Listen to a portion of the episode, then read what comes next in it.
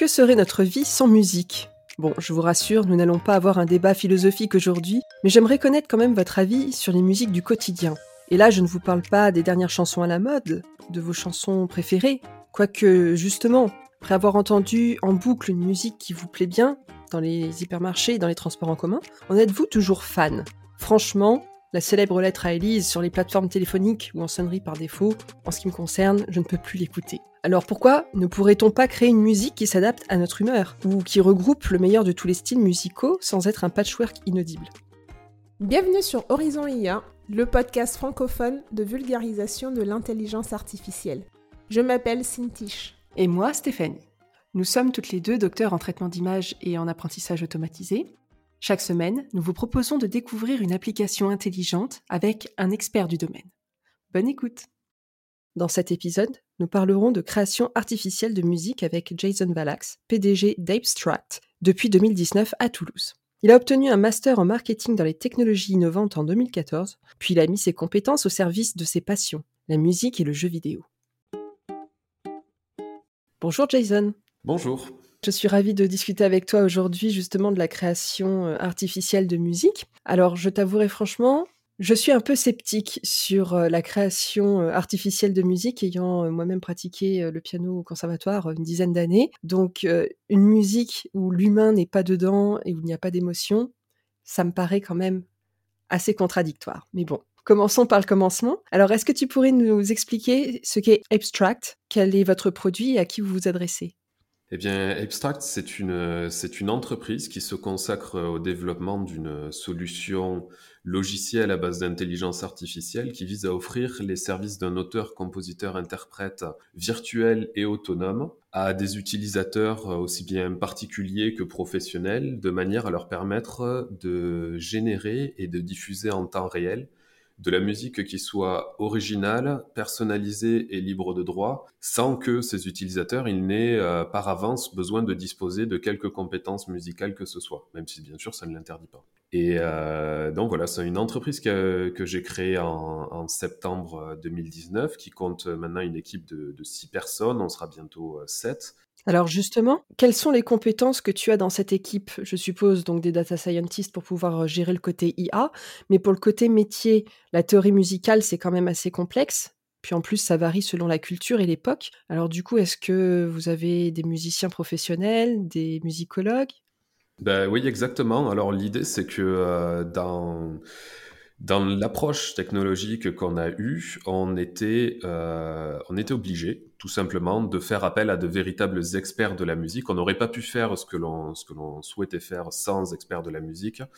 Et euh, moi, j'ai eu la, conviction euh, très tôt euh, dans le projet, avant même sa création, bien sûr, que ce projet ne pourrait pas se passer d'experts en matière de musique. Du coup, dans notre équipe, le, le, premier pôle de compétences qui intervient dans le cadre de la R&D, c'est avant tout un pôle musicologie au sein duquel on trouve actuellement notre directeur musical, Cyril Delecraz, qui est lui-même docteur en musicologie. Alors, docteur en musique, c'est si on reprend la formulation exacte.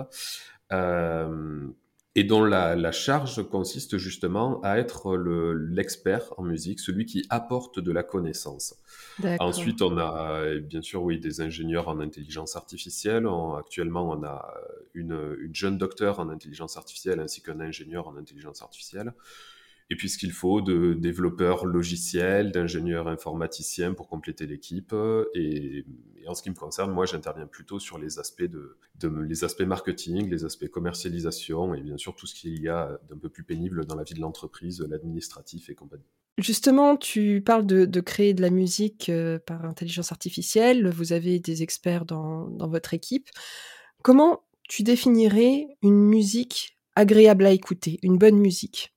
Ben, en soi, c'est très très difficile à définir parce que la musique échappe à tout indicateur objectif qui permettrait d'en euh, noter la qualité musicale. C'est, on peut essayer de euh, d'en définir. Très généralement, c'est absolument pas robuste ce type d'approche. Et donc, la qualité musicale, elle doit être appréciée à d'autres niveaux. Et dans notre cas, on ne euh, cherche pas, par exemple, à se dire euh, qu'on va aller pointer des, euh, enfin, se servir du risque d'erreur dans la composition qui peut se manifester. C'est par exemple dire, bon, ben, le compositeur a fait un mauvais choix. Euh, ça peut être employé comme méthode, mais ça aura vite ses limites parce que la musique, lorsqu'elle est créée par des artistes, ces artistes, ils ne choisissent pas systématiquement de respecter toutes les règles qui existent en matière de composition.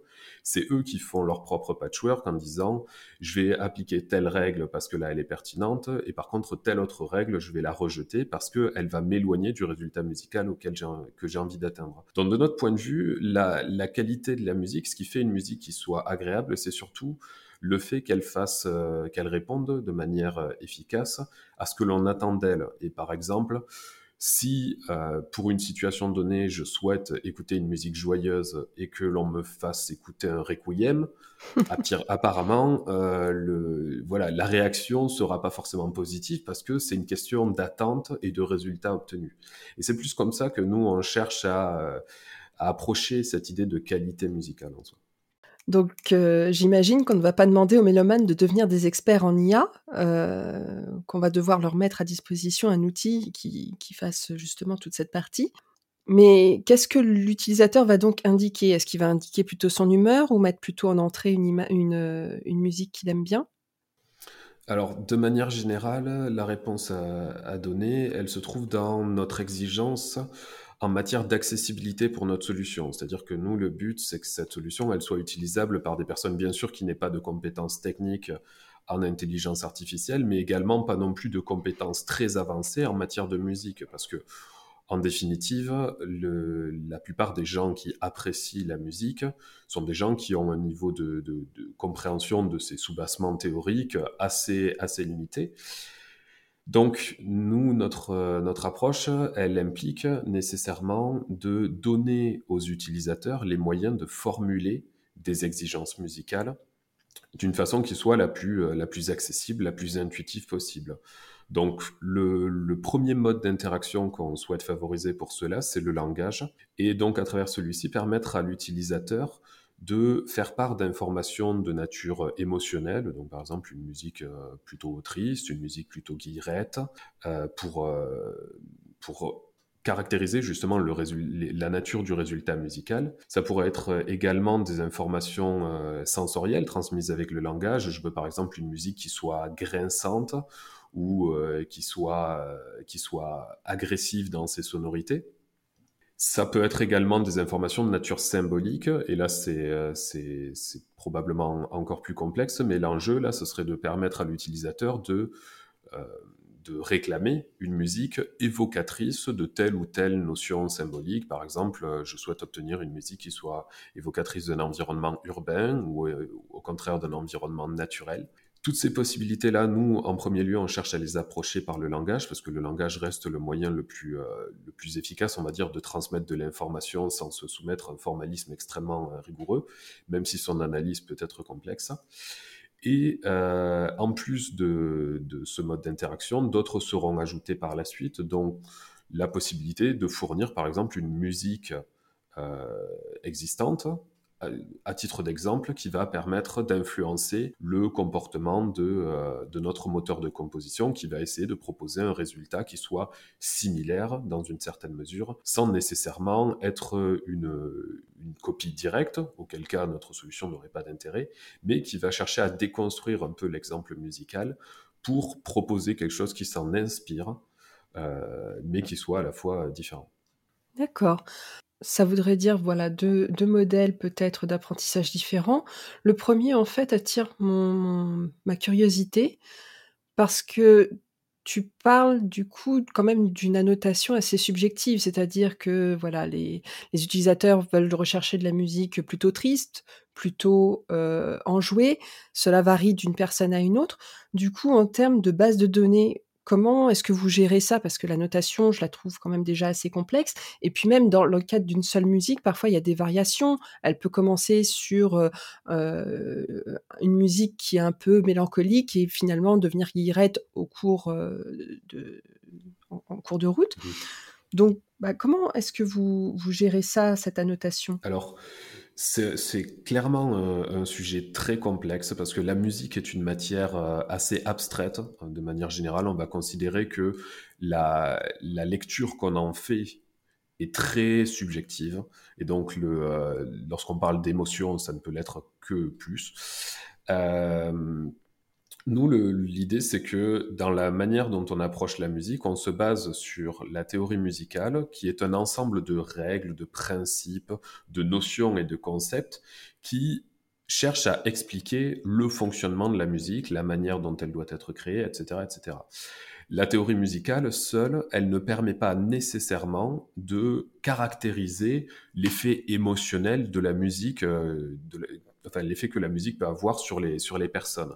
Par contre, elle donne une grille de lecture assez fine qui peut ensuite être couplée à une approche un peu plus subjective qui va chercher à dire, bon ben, on sait que telle caractéristique musicale, tels événements musicaux ont tendance à produire tel résultat. Ça ne veut pas dire que c'est une règle absolue, là on est clairement dans le domaine de la subjectivité, mais on peut se servir de, cette, de cet a priori, on va dire, pour déjà fournir une base. Ensuite, il est clair que dans notre système, dès lors qu'on introduit de la subjectivité, on est obligé de se donner les moyens de la traiter. Et dans notre cas, que ce soit au niveau de l'emploi du langage, par exemple un même mot de vocabulaire qui peut avoir différentes significations auprès d'une personne et auprès d'une autre personne, ou simplement un résultat musical qui va être reçu de manière différente par telle ou telle euh, personne qui écoute la musique.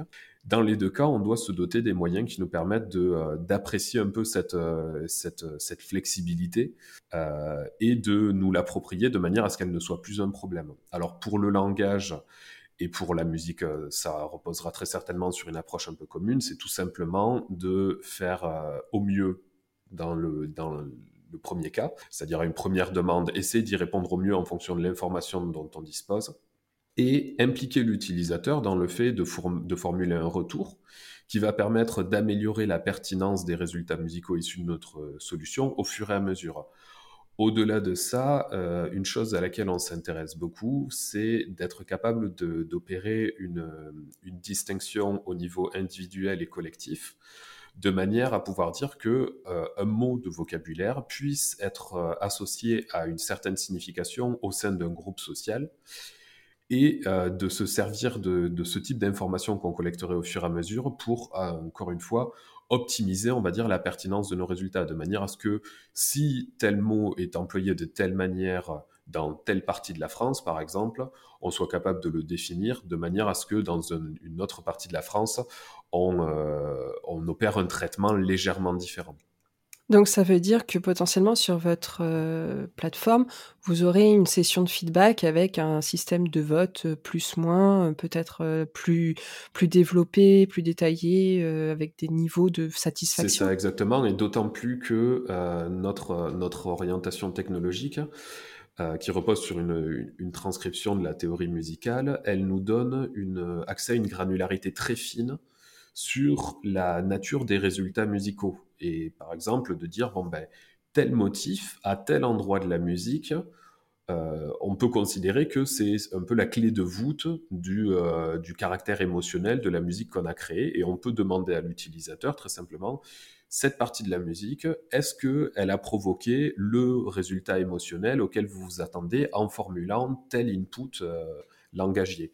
Et Bien sûr, pour être, euh, pour être efficace, ça demande un certain volume, mais euh, en soi, on coche à peu près toutes les cases qui nous permettent de considérer que cette approche-là est viable. Parce que d'un côté, on, se, on, admet la complexité du langage et toute la, la, la diversité qu'il peut y avoir dans son utilisation entre les personnes. De l'autre côté, on a des résultats musicaux dont on est capable de retracer tout le processus décisionnel ayant permis de les obtenir. Et est-ce qu'aujourd'hui, euh, il y a une possibilité d'accéder à cette plateforme et de faire des tests? Alors euh, oui, totalement, parce que depuis, euh, depuis à peu près la mi-septembre, on a mis en ligne une euh, version alpha, la, dernière version de notre solution, qui est accessible gratuitement sur notre site web dans le cadre d'un early access. Donc tout un chacun peut, peut y accéder et faire ses, ses premières expérimentations. Alors naturellement, c'est une version alpha, ce qui signifie qu'elle est encore très limitative au regard des, des ambitions que l'on porte à travers ce projet, mais elle permet à chacun de voir ce dont une intelligence artificielle, et en particulier la nôtre, est capable pour créer de la musique. Donc euh, notre site, c'est abstract.fr, A-I-B-S-T-R-A-C-T.fr. Et à partir de là, il est possible d'accéder à la solution, de s'inscrire et de procéder à autant de créations qu'on pourrait le souhaiter.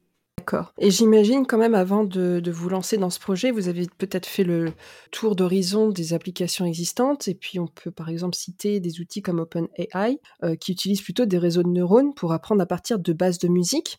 Donc, contrairement à ce que vous vous proposez, c'est-à-dire plutôt de la transcription d'une théorie musicale. Qu'est-ce que tu en penses? Est-ce qu'il y a des avantages? Qu'est-ce que tu penses euh, être un obstacle dans cette proposition d'outils? Alors, de, manière générale, la musique résiste assez fortement aux approches à base de réseaux de neurones. C'est pas, pas de la magie ou quoi que ce soit qui fait que la musique est inatteignable par ses moyens. C'est juste que le média, dans sa structure, euh, est assez complexe et fait intervenir une multitude de niveaux décisionnels. Par exemple, lorsqu'on va créer une musique, on va pouvoir décider d'une gamme, d'une tonalité. On va ensuite bâtir une progression d'accords, ensuite des accords qui pourront avoir différents niveaux d'enrichissement. Sur cette progression d'accords, on va essayer d'élaborer une mélodie. Dans cette mélodie, on va devoir faire intervenir des, dimensions rythmiques. Et ça multiplié par autant d'instruments qui interviennent dans une musique et qui doivent, fonctionner de manière collective les réseaux de neurones peuvent approcher cette complexité-là. Euh, théoriquement, il n'y a aucun problème là-dessus. Par contre, ça demande un effort de labellisation qui est extrêmement peu efficace du point de vue... Euh, oui, c'est la notation dont on parlait, la subjectivité, ou même euh, d'un point de vue temporel, comme on avait vu dans un épisode. Alors voilà, en fait, du point de vue temporel, mais également du simple fait que dans la musique, même si euh, la musique s'est dotée d'une théorisation assez complexe au cours des siècles, euh, des siècles passés, certaines explications euh, ne font pas systématiquement consensus. Il peut y avoir plusieurs analyses d'un même élément musical, par exemple. Et de manière générale, la théorie musicale, elle est extrêmement complexe, extrêmement spécifique. Et si on cherche à tout labelliser, en définitive, c'est un travail qui demanderait une armée de, spécialistes avec un niveau de compétence extrêmement, extrêmement élevé et euh, qui, aurait besoin d'un temps très très long parce que l'analyse musicale est, loin d'être instantanée.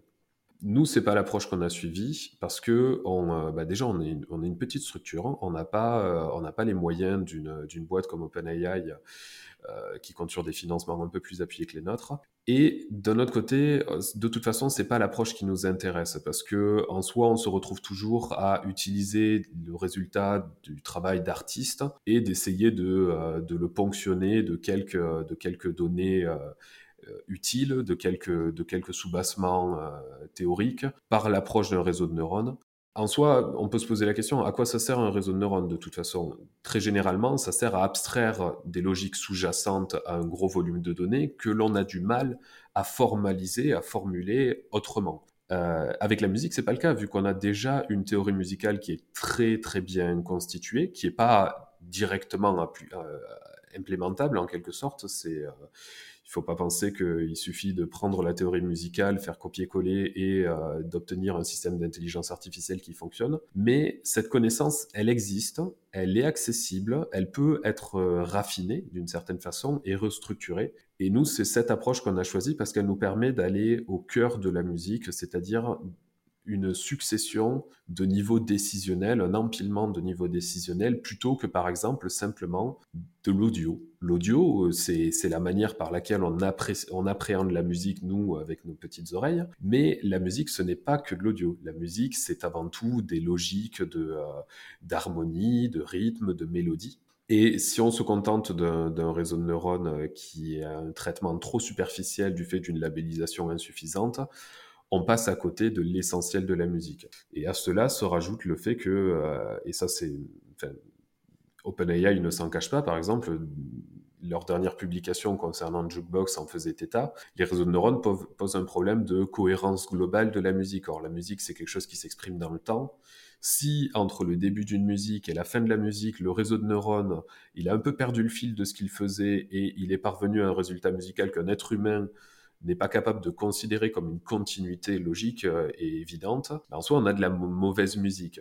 Et, euh, et ça, c'est notamment dû à un manque de compréhension, on va dire, profonde de ce qu'est la musique par un réseau de neurones. Donc nous, on a choisi véritablement une autre approche qui, euh, au-delà de son intérêt productif, a aussi un intérêt qualitatif et qui nous paraît de manière générale beaucoup plus pertinente vis-à-vis du média sur lequel on essaie de travailler. Comme je te le disais un peu au début de l'entretien, en ce qui me concerne, je suis assez sceptique quand même de créer une musique euh, qui transmette des émotions à partir d'un outil euh, quand même bah, non humain, une intelligence artificielle. Parce qu'après tout, au-delà d'une simple suite de règles, il est question d'émotion, d'intuition. C'est ce qui fait la différence entre un génie musical et un artiste mélomane. Du coup, est-ce que votre approche, euh, d'une certaine manière, comme elle repose tout de même sur de la théorie musicale qui a été créée au fil du temps par différents humains, permettrait peut-être de créer une musique un peu plus émotionnelle? Alors, c'est la, question des émotions, elle est, elle est assez complexe parce que il faut, faut faire une sorte de travail d'abstraction pour essayer de mettre de, de mettre de côté les, les idées qu'on peut avoir de base qui nous semblent des évidences en tant qu'être humain avec notre subjectivité, mais qui sont pas toujours si évidentes que ça lorsqu'on les confronte à la, à la réalité. Une musique, mmh en soi, mettons, euh, qui a été composée, qui a été enregistrée, elle ne contient pas d'émotion en elle-même. Elle peut en susciter et elle peut avoir été créée avec une implication émotionnelle par le, par le compositeur. Mais en soi, il y a dans, dans un fichier musical euh, numérique, il n'y a aucun endroit où est codé l'émotion. Le code de l'émotion, il réside quelque part dans la musique. Et c'est clair que euh, on cherche à travers la musique généralement à stimuler les émotions, stimuler l'imaginaire, stimuler beaucoup de choses qui, euh, qui semble être une communication, enfin relever d'une communication directe presque entre le compositeur et la personne qui écoute. Moi, j'essaie d'avoir une approche un peu désenchantée et dépassionnée de, de ce sujet-là, dans la mesure où, euh, encore une fois, l'interprétation émotionnelle relève de la personne qui écoute la musique. Effectivement, ça dépend aussi d'un contexte. Ça, dépend d'un contexte, ça dépend de, ça dépend de beaucoup de choses. Et puis, en définitive, la question, c'est de se dire, qu'est-ce qui fait que certaines musiques génèrent des émotions aussi universelles, en quelque sorte, qu'une même musique puisse provoquer des, des réactions très similaires à travers, enfin, vis-à-vis de personnes différentes?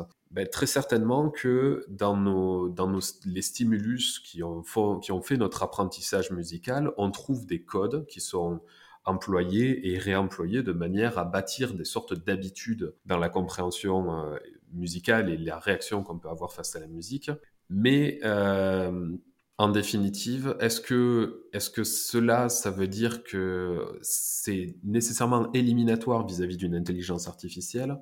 On peut considérer que sans qu'un compositeur n'ait nécessairement une parfaite compréhension de tous les mécanismes émotionnels, on va dire euh, même de neurologiques ou quoi que ce soit qui interviennent, il soit capable d'identifier dans la musique qu'il crée un potentiel à générer telle émotion et que ces choses-là, elles soient d'une certaine façon intériorisées par le, euh, par le compositeur, également intériorisées euh, par l'auditeur, et finalement, c'est là où se crée l'émotion dans la musique. Or, si on admet que le codage intermédiaire de ces émotions, c'est la musique elle-même, et qu'on apprend à décrypter en quelque sorte ce codage, on obtient la capacité de générer de la musique qui a un potentiel émotionnel. Maintenant, ça ne veut pas dire que notre solution d'intelligence artificielle est un artiste. Ça ne veut pas dire qu'elle a une intentionnalité artistique, qu'elle a un message. Notre solution, ce n'est qu'un outil en soi. Donc, euh, Alors justement, si l'IA n'a pas une intention en elle-même, il y a parfois quand même des questions qui se posent. Est-ce que si l'IA a créé une nouvelle musique, c'est elle qui est propriétaire de la musique? Est-ce que c'est l'entreprise qui est derrière? Ou bien est-ce que c'est l'utilisateur puisque c'était lui qui avait cette intention initiale? Alors, le sujet juridique est assez vaste, complexe, et d'autant plus que pour l'instant, il est très peu encadré par des textes de loi ayant été faits pour encadrer les intelligences artificielles créatives. De fait, l'état actuel, il est surtout défini par des, des vides juridiques mêlés à du droit existant, mais qui n'a pas été pensé pour les intelligences artificielles créatives. Ceci dit, si on applique en l'état la loi telle qu'elle se formule actuellement, euh, l'intelligence artificielle en elle-même n'est pas une personne physique, ce qui l'élimine d'emblée de la possibilité de se voir attribuer quelques droits, quelques propriétés intellectuelles ou responsabilités légales vis-à-vis de la musique créée. Euh, l'entreprise qui développe la solution elle-même est dans une posture où, par application du droit actuel, normalement, elle ne peut pas revendiquer de droit sur la musique créée. Nous, ça nous va bien dans la mesure où on ne cherche pas à commercialiser de la musique à proprement parler. Ce que l'on cherche à commercialiser, c'est un service de création musicale. Et ça nous amène du coup à l'application la plus directe du, euh, du droit actuel, qui est de considérer que notre intelligence artificielle n'ayant aucun statut particulier lui étant reconnu par la loi, elle n'est qu'un outil. Un outil au même titre qu'une guitare acoustique, qu'un piano qu'une batterie. En définitive, c'est euh, l'utilisateur de cet outil qui va pouvoir revendiquer une propriété intellectuelle sur la musique générée. Nous, c'est ce que l'on ce que l'on défend comme approche et l'idée c'est de faire en sorte que nos utilisateurs soient strictement les propriétaires des musiques qu'ils vont créer avec notre solution de manière à pouvoir l'utiliser aussi librement qu'ils le souhaiteraient euh, et de la, manière qui leur semblera la meilleure, que ce soit en la partageant publiquement, en la diffusant publiquement, ou même encore euh, en la modifiant pour en faire la base d'une composition plus aboutie dans laquelle ils viendraient injecter leurs propres compétences euh, de composition et surtout leurs propres intentions. C'est, voilà, c'est en définitive l'utilisateur, il est au centre de, de, cette, de, cette, de cet aspect juridique et on pense que c'est le mieux parce que finalement, le, voilà, comme, comme tu le disais en tout début, la, la, musique, elle doit accorder une place à l'humain. Si on élimine l'humain, on n'obtient pas de la musique, on obtient juste une sorte de, de contenu vierge. De son, de bruit peut-être. Voilà. Après, j'ai quand même une question sur euh, le fait que l'IA crée tout de même quelque chose à partir de certaines règles qui ont été euh, apprises. Est-ce que selon toi, une IA pourrait créer un nouveau style musical à partir des différentes musiques qui, qui ont été sélectionnées en entrée? Alors nous, dans notre cas, le... on n'a pas de, pas véritablement de contenu de base de données qui nous servent d'exemple pour caractériser euh, tel ou tel genre musical. On n'a pas une base de données des musiques rock, une base de données des musiques jazz, etc., etc. Par contre, euh, à travers notre approche euh, qui repose sur la transcription de la théorie musicale, on peut caractériser des genres musicaux comme un ensemble de critères intervenant dans le processus de composition et donc ils vont donner une certaine identité reconnaissable à un genre musical à travers les, euh, la manière dont il est composé. Alors ça peut intervenir directement vraiment sur la composition au sens écriture musicale, ça peut affecter également euh, le niveau euh, de l'interprétation, par exemple on peut passer de certains genres musicaux à d'autres assez simplement en euh, simplement en changeant les instruments, en changeant l'intention qu'on a dans l'interprétation. Mais on va considérer que de manière générale, si un genre musical peut être défini comme un ensemble de critères de composition, notre approche, elle nous permet parfaitement de les approcher. Ça demandera un travail spécifique pour dire, bon ben, qu'est-ce qui caractérise, par exemple, la musique rock? Qu'est-ce qui, qu'est-ce qui caractérise tel sous-ensemble de la musique rock? Etc. etc. Donc ça demande beaucoup de travail, mais, euh, mais ça, reste, ça reste atteignable. En revanche, derrière un genre musical, on va aussi souvent euh, trouver une sorte de dimension sociale, collective, culturelle dans la manière dont ce, ce genre musical il est, euh, il est l'objet d'une appropriation par les personnes qui écoutent la musique, qui se les approprient, qui en font une sorte de, de marqueur, ou en tout cas quelque chose avec lequel ils interagissent en tant que tel. Euh, nous, ce qui est certain, c'est que notre solution, elle va pouvoir permettre de créer des genres musicaux nouveaux si on entend qu'un genre musical, c'est une certaine configuration de critères de, composition. Par exemple, on pourrait très bien imaginer créer le genre musical du, euh, reggae hardcore. Euh, je suis pas sûr que ça ait été déjà fait par, des, êtres humains, mais admettons en croisant voilà, des principes de reggae et des principes de métal, en soi, c'est imaginable. Et on peut parfaitement, euh, d'une certaine façon, imaginer voilà, une, une, configuration qui fasse intervenir des principes propres à la musique reggae, d'autres principes propres à la musique métal. Maintenant, ce qui est certain, c'est que toute la dimension sociale et culturelle qui pourrait se bâtir autour de ce genre, nous, nous n'avons aucun moyen de la garantir parce que, en définitive, voilà, c'est par l'appropriation culturelle que les gens vont faire d'un certain ensemble, une certaine typologie musicale, que euh, on va vraiment obtenir ce qui est plus caractéristique d'un genre, parce qu'en définitive, aujourd'hui, quand on pense à des genres musicaux, on pense presque à des balises culturelles en quelque sorte, plus que simplement à un, certain croisement de critères de, composition.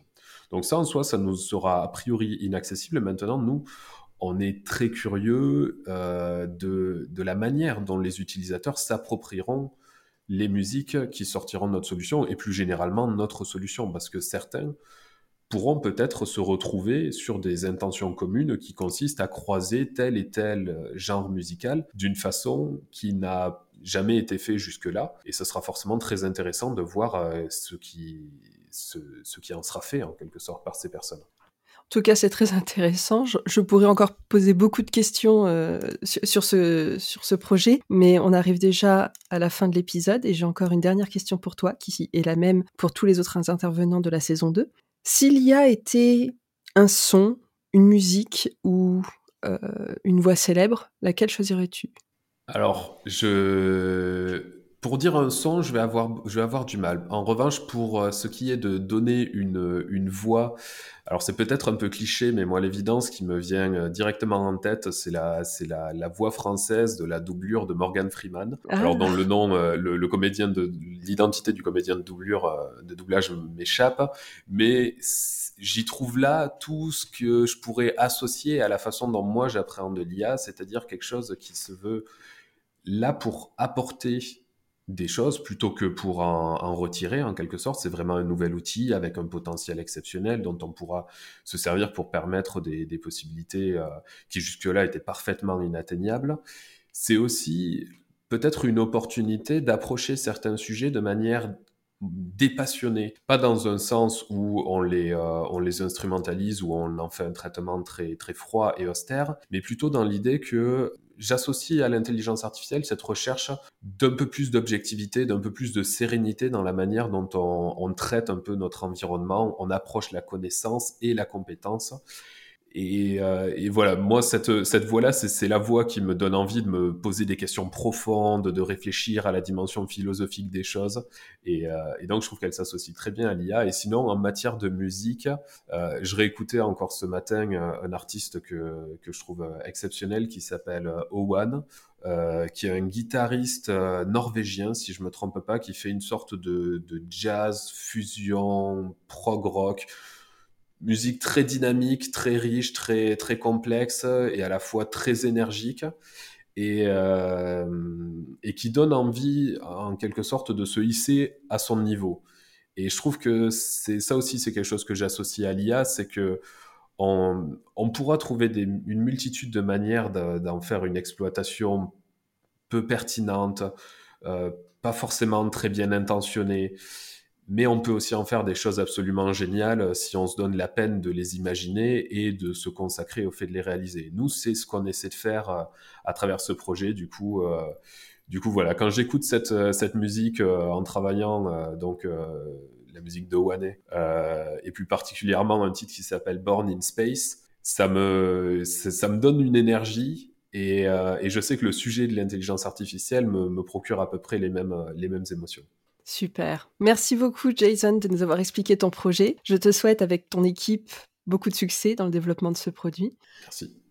Et vous retrouverez toutes les notes de cet épisode, et notamment la vidéo de présentation, sur notre site www.horizon-ia.com slash saison 2-musique. Si vous aimez ce podcast, abonnez-vous et commentez sur votre plateforme d'écoute. Et surtout, Partagez pour permettre à votre entourage de mieux comprendre les enjeux de l'IA. Pour nous contacter, il suffit d'utiliser le formulaire de contact sur notre site à l'adresse www.horizon-ia.com/contact. Nous nous ferons un plaisir de vous répondre. Et je vous souhaite une bonne semaine. À jeudi prochain.